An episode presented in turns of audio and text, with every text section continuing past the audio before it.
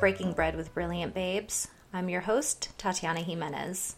We're recording today from my tiny apartment in San Francisco, and I'm joined by Elizabeth Bachman. Hi, Elizabeth. Hi, Tatiana. I'm delighted to be here. Thank you so much for being on the show. For any first time listeners out there, our purpose is to shed some light on everyday people doing brilliant things. I invite them into my home, cook a meal, and then we eat together and chat about their careers and how they got where they are today. Today we're enjoying Empanadas Two Ways. Our guest is a public speaking, leadership, and communications trainer. So, Elizabeth, can you start by telling us a little about what you're doing currently and your career history up until this point? So, what I'm doing currently is I help people who need to speak to get a need to get results when they speak when they do a presentation and basically aren't getting the results. Either they're not getting sales, or if you're talking about uh, if you're speaking internally, you maybe you know that you do boring meetings mm-hmm. and things like that, uh-huh. and or you're someone who goes to a conference and you look up at the person who's doing the keynote and you say, "Damn." I am twice as smart as that person. Why isn't that me up there? Mm-hmm. Those people are really fun to work with. and what I do is I'll help you master a message that will bring you funding if you're speaking for sales purposes, or will bring you allies if you're speaking to, say, get your team on board or getting upper management to approve what you want, mm-hmm. or recognition if you're the one who's twice as smart as the keynote speaker and you want to be out there and you don't know how to get there, but. I do know how to get you there. So yeah.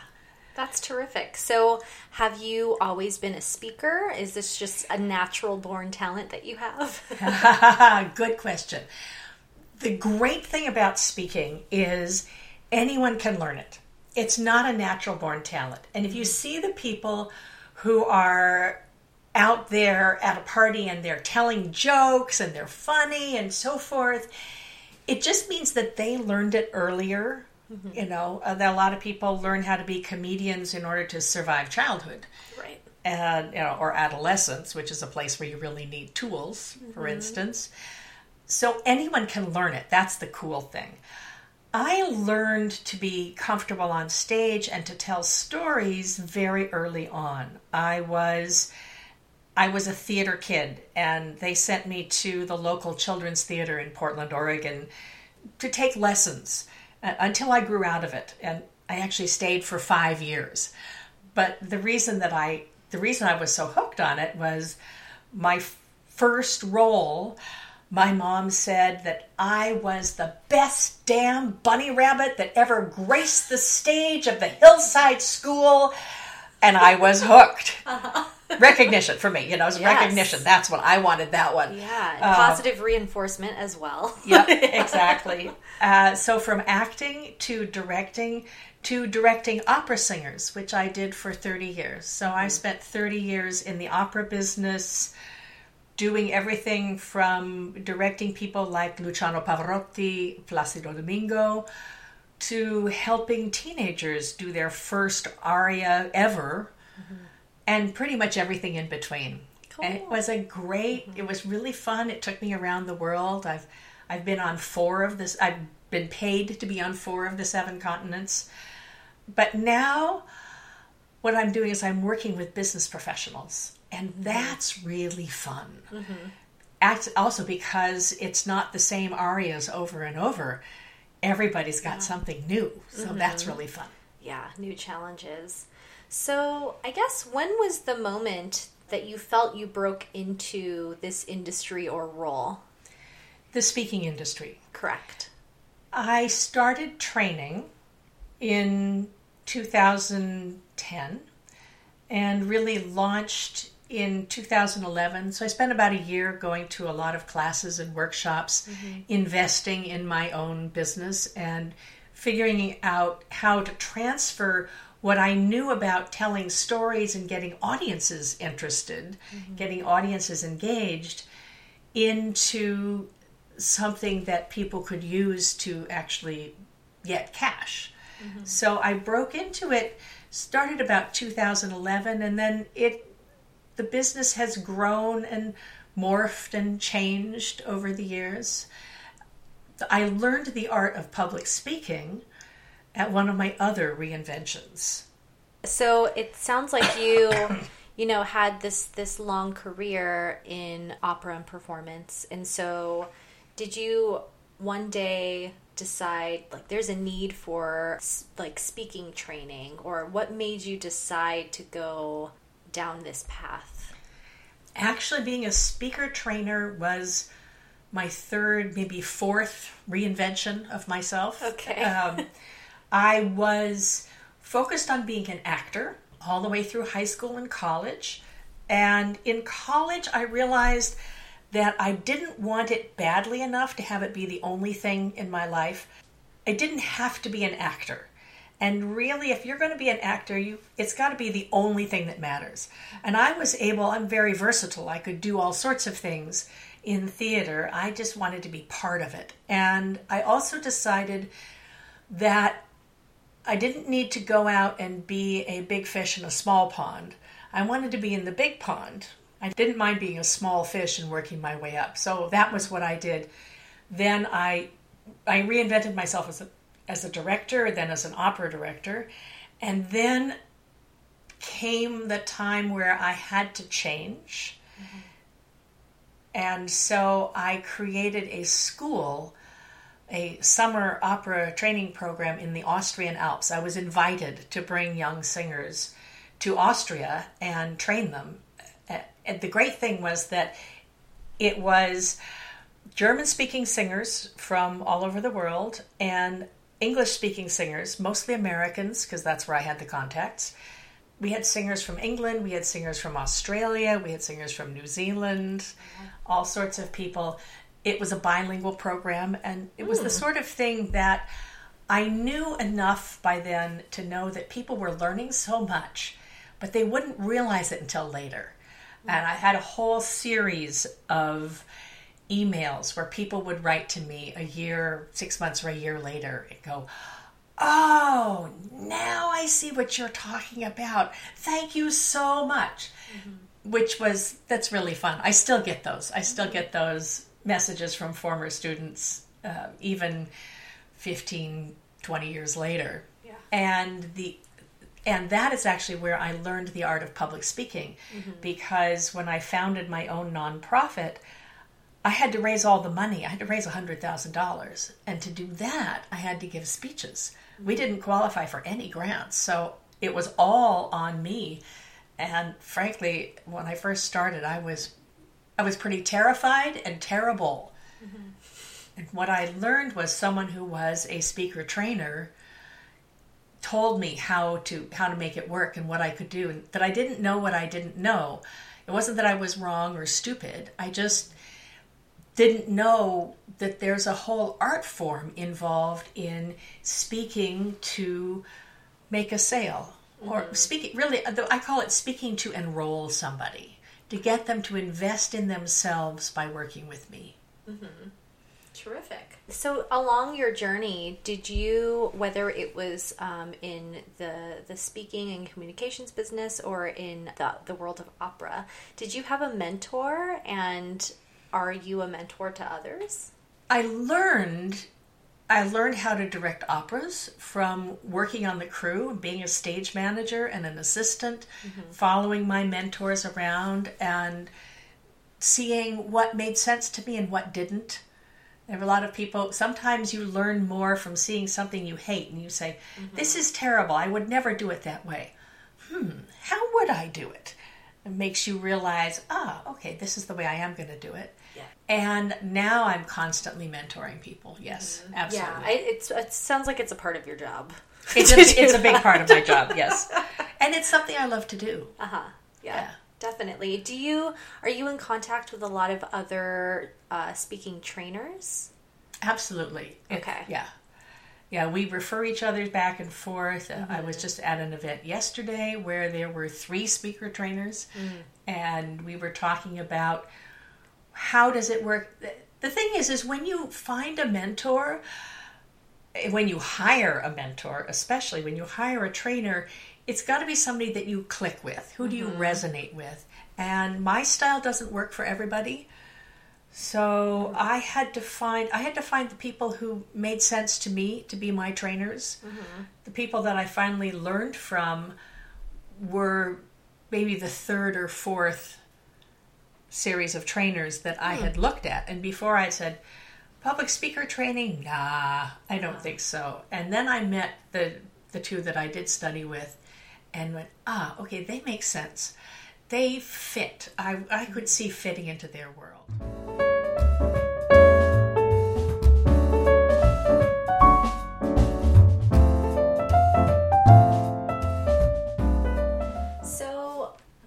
Has been very positive, but the next question I have for you is what was your biggest career obstacle so far, slash, shittiest moment? Ah, the shittiest moment uh, wasn't a moment, it was a year, actually.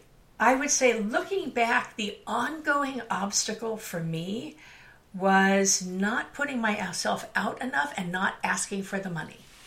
I was I was a good girl. I was raised to be a good girl and I didn't like to push too much. Is the classic thing that finally people are talking about. Mm-hmm. But I look back to my earlier career years and that and if I had known then that's something if I'd known then what I know now, I would have learned I would have gotten help mm-hmm. to teach me how to ask for more money instead of just settling for what they offered because mm-hmm. I was constantly being paid less paid less than the men. Mm-hmm. And I didn't know what to do about it. Nowadays, thank goodness for Me Too and the whole movement, nowadays that's not so possible, but back in the 80s and 90s, I just wanted to work. Mm-hmm. So I would take whatever was offered instead of negotiating something better. I really wish I'd learned that. The shittiest moment or year was in 2001 when the phone stopped ringing.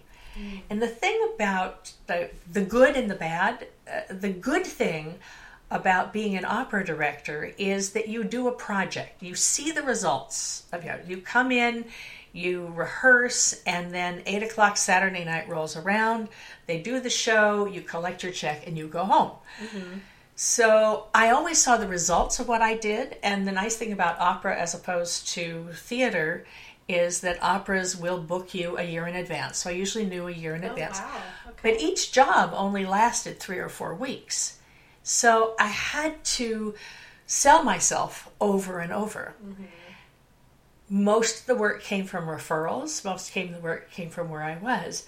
The thing that I had seen happen to singers is not I'd seen it happen to singers and I didn't didn't think it would happen to directors and it did, mm. which was suddenly I wasn't the hot young thing anymore. Mm. I'd been out there on the circuit for about 15 years, and nowadays you only get about 10 years, maybe 15 if you're lucky. And then you're the same person you are you were before, you're smarter, but the market wants somebody new. Hmm. There along comes someone who's younger, cuter, cheaper, Yeah. cheaper than you are. Yeah, yeah, that's a big thing. And uh, you know, if you look at Hollywood movies, mm-hmm. where's Meg Ryan these days? Mm-hmm. Where's Michelle Pfeiffer? Mm-hmm. Yeah, they they made their careers on being ingenues, and suddenly it all stops. And the thing that's hard is it's not like getting a pay, a pink slip. It's just that the phone stops ringing. So I went from the best year of projects and work. I was working in the best companies, better companies than ever. Mm-hmm. And I could not, for the life of me, get a job to follow that last one. Wow. I didn't know it was the last one, but that was the mm-hmm. last one.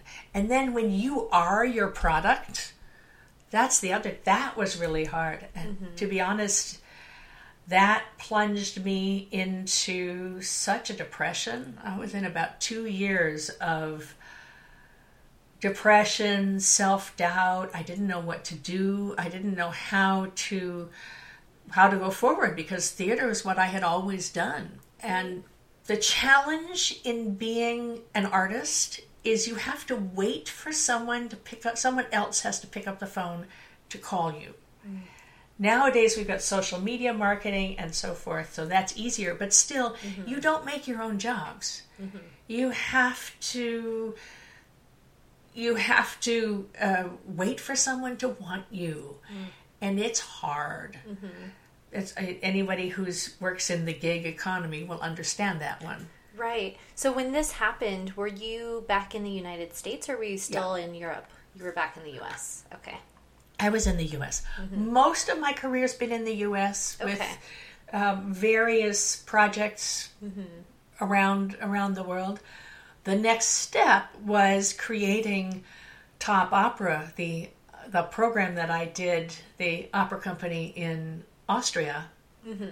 where I was the one who chose, who picked up the phone and Right. hired people. So that was that was I said next time I'm going to be the one who decides that, and that is indeed what I did. And that had marketing mostly in America, but the operations, the program itself, was in Austria. Mm-hmm. I have friends in this beautiful, beautiful uh, mountain village in the Alps on a lake. It's a gorgeous place. And they kept saying, Why aren't you doing opera here? Here we have three villages full of hotels with nothing to do after eight o'clock at night. Wow. Come do your concerts here.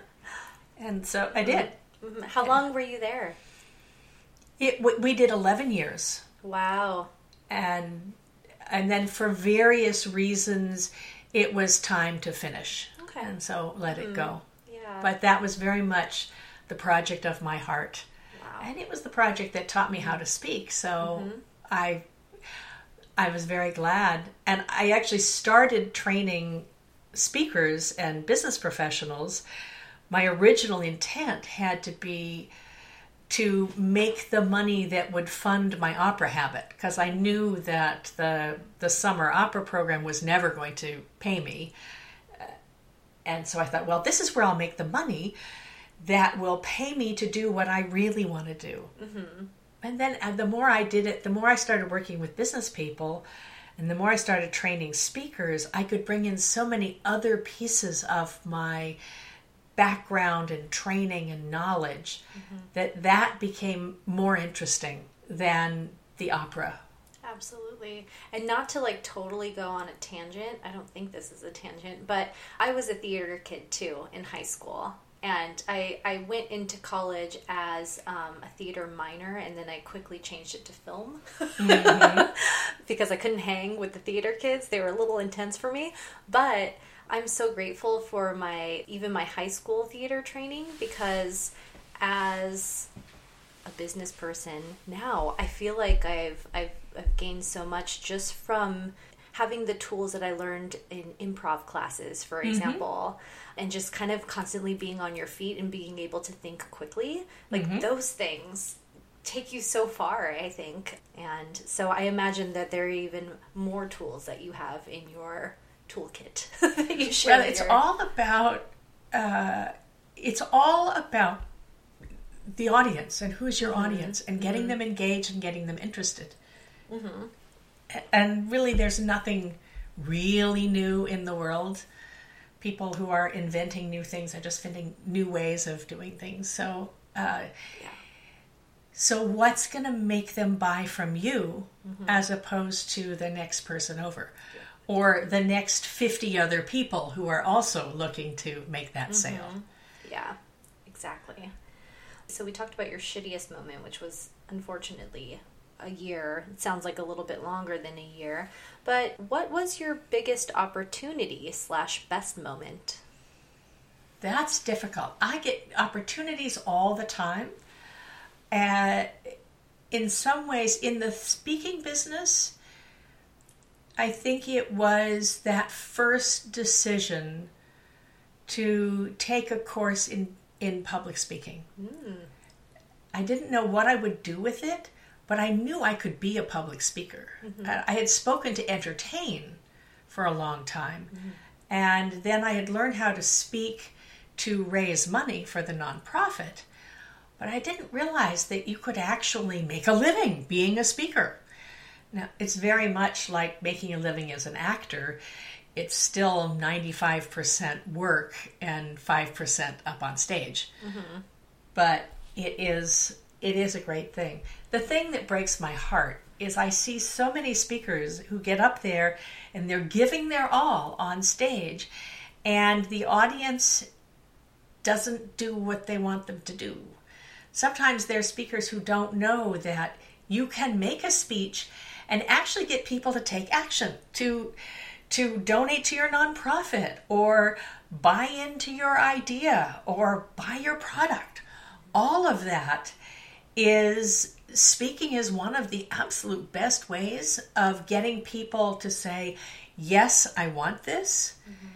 And there's so many people who go up and they make the classic mistakes and put the audience to sleep and then this is America, so audiences are polite. So people come up and they say, Great, great, you did a great job. And then they walk out of the room with their credit cards still in their pockets. Mm-hmm. That's what breaks my heart.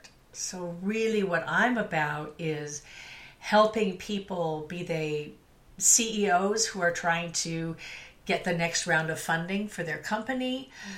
to people who are upper managers and it's their turn to do the presentation to the board, the annual report to the board. And maybe there's some things in the annual report that the board's not going to be happy with. There's a whole art to that sort of mm-hmm. presentation. Keynoting, anything, anything to from that down to having the weekly meeting with your team and getting them to buy in to what it is that needs to happen, which may not be what they like to do. Are you enjoying the podcast? Whether you're listening to the show on iTunes, SoundCloud, or Google Play, we'd love it if you'd leave us a review and or a rating. This helps other listeners find our show in the abyss that is the internet. We greatly appreciate it and thanks so much for tuning in. Well, on this show, I also like to highlight what I call hidden talents. So, things that are significant to our lives that we might not add to our resumes or are necessarily work related. So, Elizabeth, I think you've mentioned that one of your hidden talents could possibly be your ability to connect people. Do you want to talk about that a little bit? Ah, yes. I love connecting people. It's something I think I probably learned it from my mom and my dad to a certain extent. It's a mindset. And it's actually a great advantage to me when networking mm. is if you go to networking, don't go to a networking event thinking that you're going to find your next job or that you're going to sell something. Go to a networking event to find a referral partner. Who is it who would be a good person to help you to get to the next level? That's so much easier than mm-hmm. trying to make a sale. And if they're not right for you, how can you still be of service? Because this is all about being of service. Mm-hmm. How can you still help somebody by saying, hey, you know, do you know so and so? I did this yesterday. The woman who was running the speaker event I was at yesterday, I been connecting her to someone else who has a similar speaker event and they can send their people back and forth so they have cross promotion possibilities. And if you're a speaker trainer, you're always looking for places for your clients to go speak. These two have places where clients could speak. Hmm. It's a mindset of how you go in and you could say, How could I help you? What are you looking for? What do you need? Instead of what do I need? Mm-hmm. That's great. And also, I should mention how Caitlin and I met you. We actually met Elizabeth at a it was a networking event called Women Mean Business.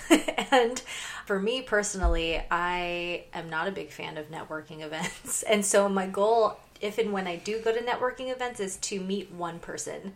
That's that's my goal and then we met you and i was like okay i'm done for the day. But yeah. we actually ended up meeting a lot of other uh, really awesome women. And so um, but that that altogether was a really terrific event and you were speaking on a panel at that event. But yeah i think that's really that's a really great point that you made about you know, not necessarily what am I going to get out of this, but how can I help this person that I'm meeting. I was I used to do a lot of freelance graphic design, and so in my world it was similar, you know, I would stumble across potential clients who need very specific things that I don't do, like really complicated illustrations or motion graphics. And luckily, you know, I would be able to refer them to friends that I knew did those things. So I imagine in, in your world or in the business world, it's very similar. So I think that's terrific.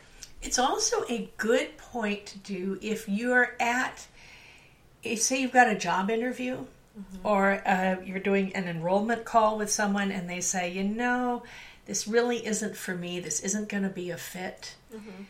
You then then you then to say, could I ask you a question about that?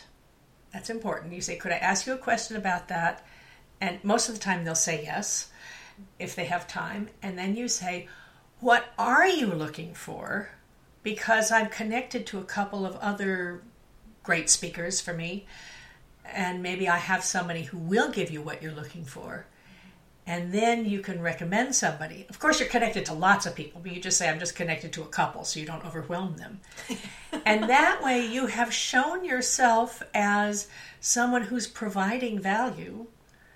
And maybe if it's not a fit for them right now, you can then go back to them and say, hey, is that, you know, how did that work? Who did you finally hire for that job? is there anything else available in the company?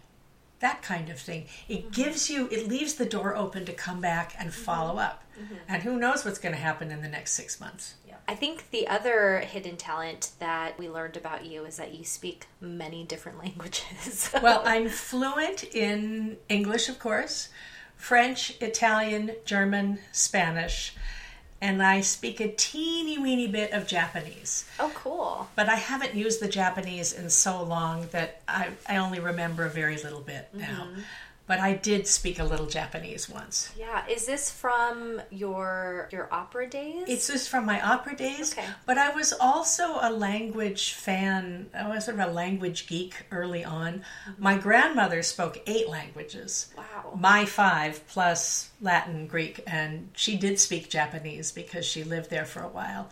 Wow. And it was, and she was very insistent that my sisters and I, at the very least, spoke French because that was the language of civilization. Oh, okay. And, and then, so going into opera made perfect sense because I'd grown up listening to it and I'd I loved the languages. I first took Italian in college because I liked to listen to opera and I wanted to know what was going on mm-hmm. and also to make my grandmother happy, yeah. which I'm very glad I did. She died right after college. I was got out of college, so I'm glad she was alive to know that. Mm-hmm. And it has taken me around the world. Yeah. The the way it's interesting now when I work with speaker trainers, with speakers, is that being in San Francisco, it is a polyglot city. There are a lot of languages. So I'm used to working with people for whom English is not their primary language. Mm. So I'm used to thinking about how languages work, thinking about what languages tell you how people think. There are all sorts of patterns in language that parallel patterns in culture. And if you are speaking to an audience where you've got people from all over the world there, you have to be very sure that you're clear.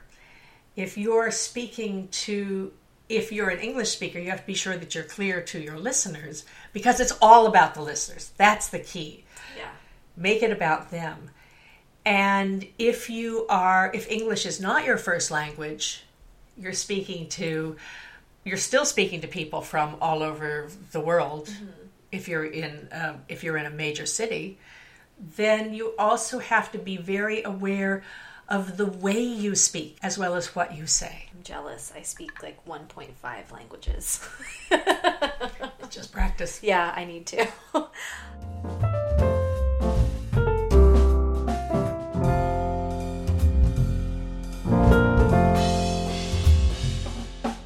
So, next we'll dive into the listener question portion of the episode, and I have about five questions here to ask you. So, the first one we have is we've covered this a little bit earlier, but some people are naturally better speakers and communicators than others. What do you say to people who think they just don't have what it takes for public speaking? The key is do you need to speak in public? It is a fabulous tool. It is a tool, it's a really fun and fabulous one. Do you need to speak? And if you do, it is a great way to get promoted in your company because if you're the person who's doing the presentation, you're automatically assumed to be an expert. It gives you status. Mm-hmm. And the more you can be the person who's giving the presentation, the expert for this hour, if you will, mm-hmm. the more you come to the attention of the higher ups. And then they'll say, oh, well, Tatiana knows what she's doing. Let's promote her. Got it. So, Related to that, what resources do you recommend for people who are looking to improve their public speaking and presentation skills? If you are looking to speak to promote your business, to do speaking for marketing, talk to me. Uh-huh. talk to me and we could go into more detail. I could if I'm not the person for you, I will send you to the people who are. If all you're looking for is how to get past the fear of standing up in front of a group, find a Toastmasters group. Mm. Toastmasters is excellent. I'm an advanced trainer. I'm I'm a little I'm the next step beyond Toastmasters. There's right. a lot that Toastmasters does not teach you. But if all you really need to do is get up and make a toast at your brother's wedding, Toastmasters it's a wonderful organization and you can learn a great deal. Great. Can you briefly explain what is entailed in being an opera director and what that has taught you about commanding an audience? The short version is the conductor's responsible for the music. They're the person who is in front of the orchestra waving the baton. I'm responsible for everything else. So the director is the person who says, you go here, you go there, stand up, sit down, whatever that's sort of the day to day. That's the the flip answer. Mm-hmm. The real reason is the real thing is the director has an idea, a concept of how we are going to tell this story because there are really only 10 stories out there. So, how are we going to tell this story?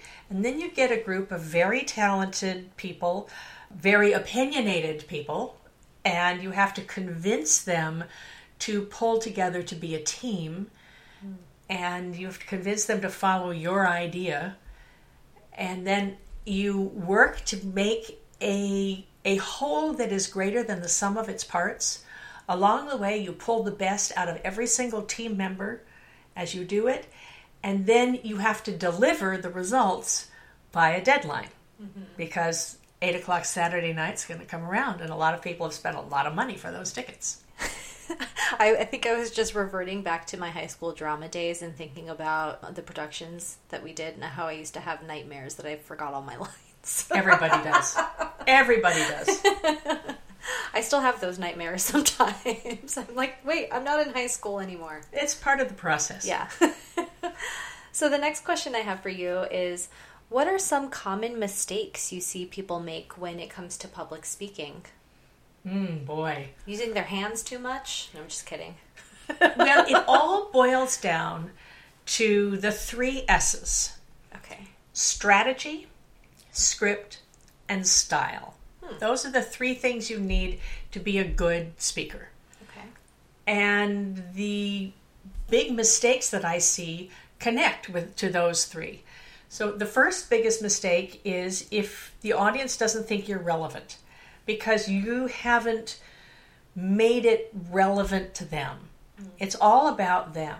If you're speaking to a group who, uh, say, you're in within the company and they have to listen to you, you've got to make sure that they understand why this matters. Mm-hmm.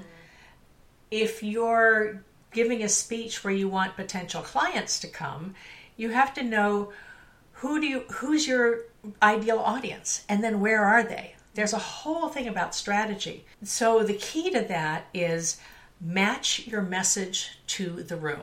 Wherever it is, whether it's within a company or speaking outside to, to sell, to promote your, your business, match the message to the room. The second biggest mistake is too much how, not enough why. And we all do this. So, especially if you're an expert and you're talking about your expertise, uh, you know, I could go on and on and on about languages here. I'm not going to sub- subject you to that, but if there's anybody who's listening who's a language geek and wants to talk about why you pay attention to the initial H in French and when you do and when you don't, um, send me a message and I'll, I'll, we can talk about that. Uh, uh, so that happens a lot when people talk too much about how something is done. It's actually sales 101. It's it's sell the benefits, not the features. Mm-hmm. Sell the sizzle, not the sake. Mm-hmm. If you think about all those car commercials, they're selling you the idea of driving fast on a beautiful road and how you're going to feel, not necessarily what's under the hood. Good point. And and then the first biggest mistake, the biggest mistake of all, is being boring or pushy. Okay. and that's the style. So the too much how, not enough why. That's the script. You need to know what your words are. Choose your words carefully. The style is you can have the best words in the world and the most interesting script, but if you're going to deliver it in a boring way, you've you've just wasted a lot of people's time. Yep. Yeah. All of this, I know that your target group of people that you work with is probably business professionals, mm-hmm. but this makes me think a lot about stand up comedy mm-hmm. and how, you know, I'm a pretty empathetic person, so it makes me really like I can feel when a comedian is nervous and it kills their whole set for me. And I mm-hmm. think that happens to a lot of comedians when you know when you don't come on stage confident or I'm not necessarily confident, but just uh, not nervous, I Yeah. guess, because people can feel that. The audience can feel that. So I imagine there's a lot of that in public speaking. And some of that comes from do you have the technical tools? Do you have the technique, the craft, if you will? Right. I've said, been saying for years that what I do is I teach people the craft of presentation so that they are free to to make art. And and I have to tell you the best part of my life. This is where what I just love. The best part of my life is when I see somebody who's a client of mine and they go out in front of a packed room and they just nail it. They're not they're not thinking about what do they do with their hands. They're not thinking about what the words come next because we've done all that. We've done that prep work. Yeah. And they can go out and feed the audience and be fed by the audience and really open themselves to whatever it is that inspires them, gets them going. And, you know, if you're if you are inspired by something greater than yourself, if you have if you're a TED speaker and you have a big idea, you can be a channel for this big idea. And it gets all you can go out and you can give them something. But if it's a big idea that's coming from the universe maybe or from the muses mm-hmm. if you give it to them directly it's like hitting them with a fire hose and you're going to drown them. So the art and the craft of creating a speech is to take that idea and shape it in such a way that it's like a cool glass of water mm-hmm. on a hot day. Or sometimes it's even so fine, such a fine detail that it's like that stream of liquid that, that etches a design on a piece of silver. Everything in between that. Mm-hmm. That's the art of it. That's the craft. That's what I live for. And when I watch one of my clients walk out and nail it, and the audience jumps to their feet in a standing ovation, that's what keeps me going. Yeah, that's wonderful. I love what I do. I love what I do. All right. Well, I mean, it sounds like you're in the the perfect profession, and, and yeah, your passion is uh, palpable. But the next question is: If you weren't doing this, if you weren't a public speaker trainer, what other types of work would you be interested in? Well, the heart of it is I work with people who are speaking about something believe in. Mm-hmm.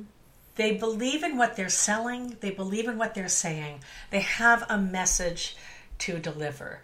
My specific genius, if you will, is helping people speak about that. Mm-hmm. If I weren't doing a speaker trainer, I might be producing. I've been a producer and I've pro- mm-hmm. I might go into producing theater. I might go into basic marketing without the speaking part of it. Sure.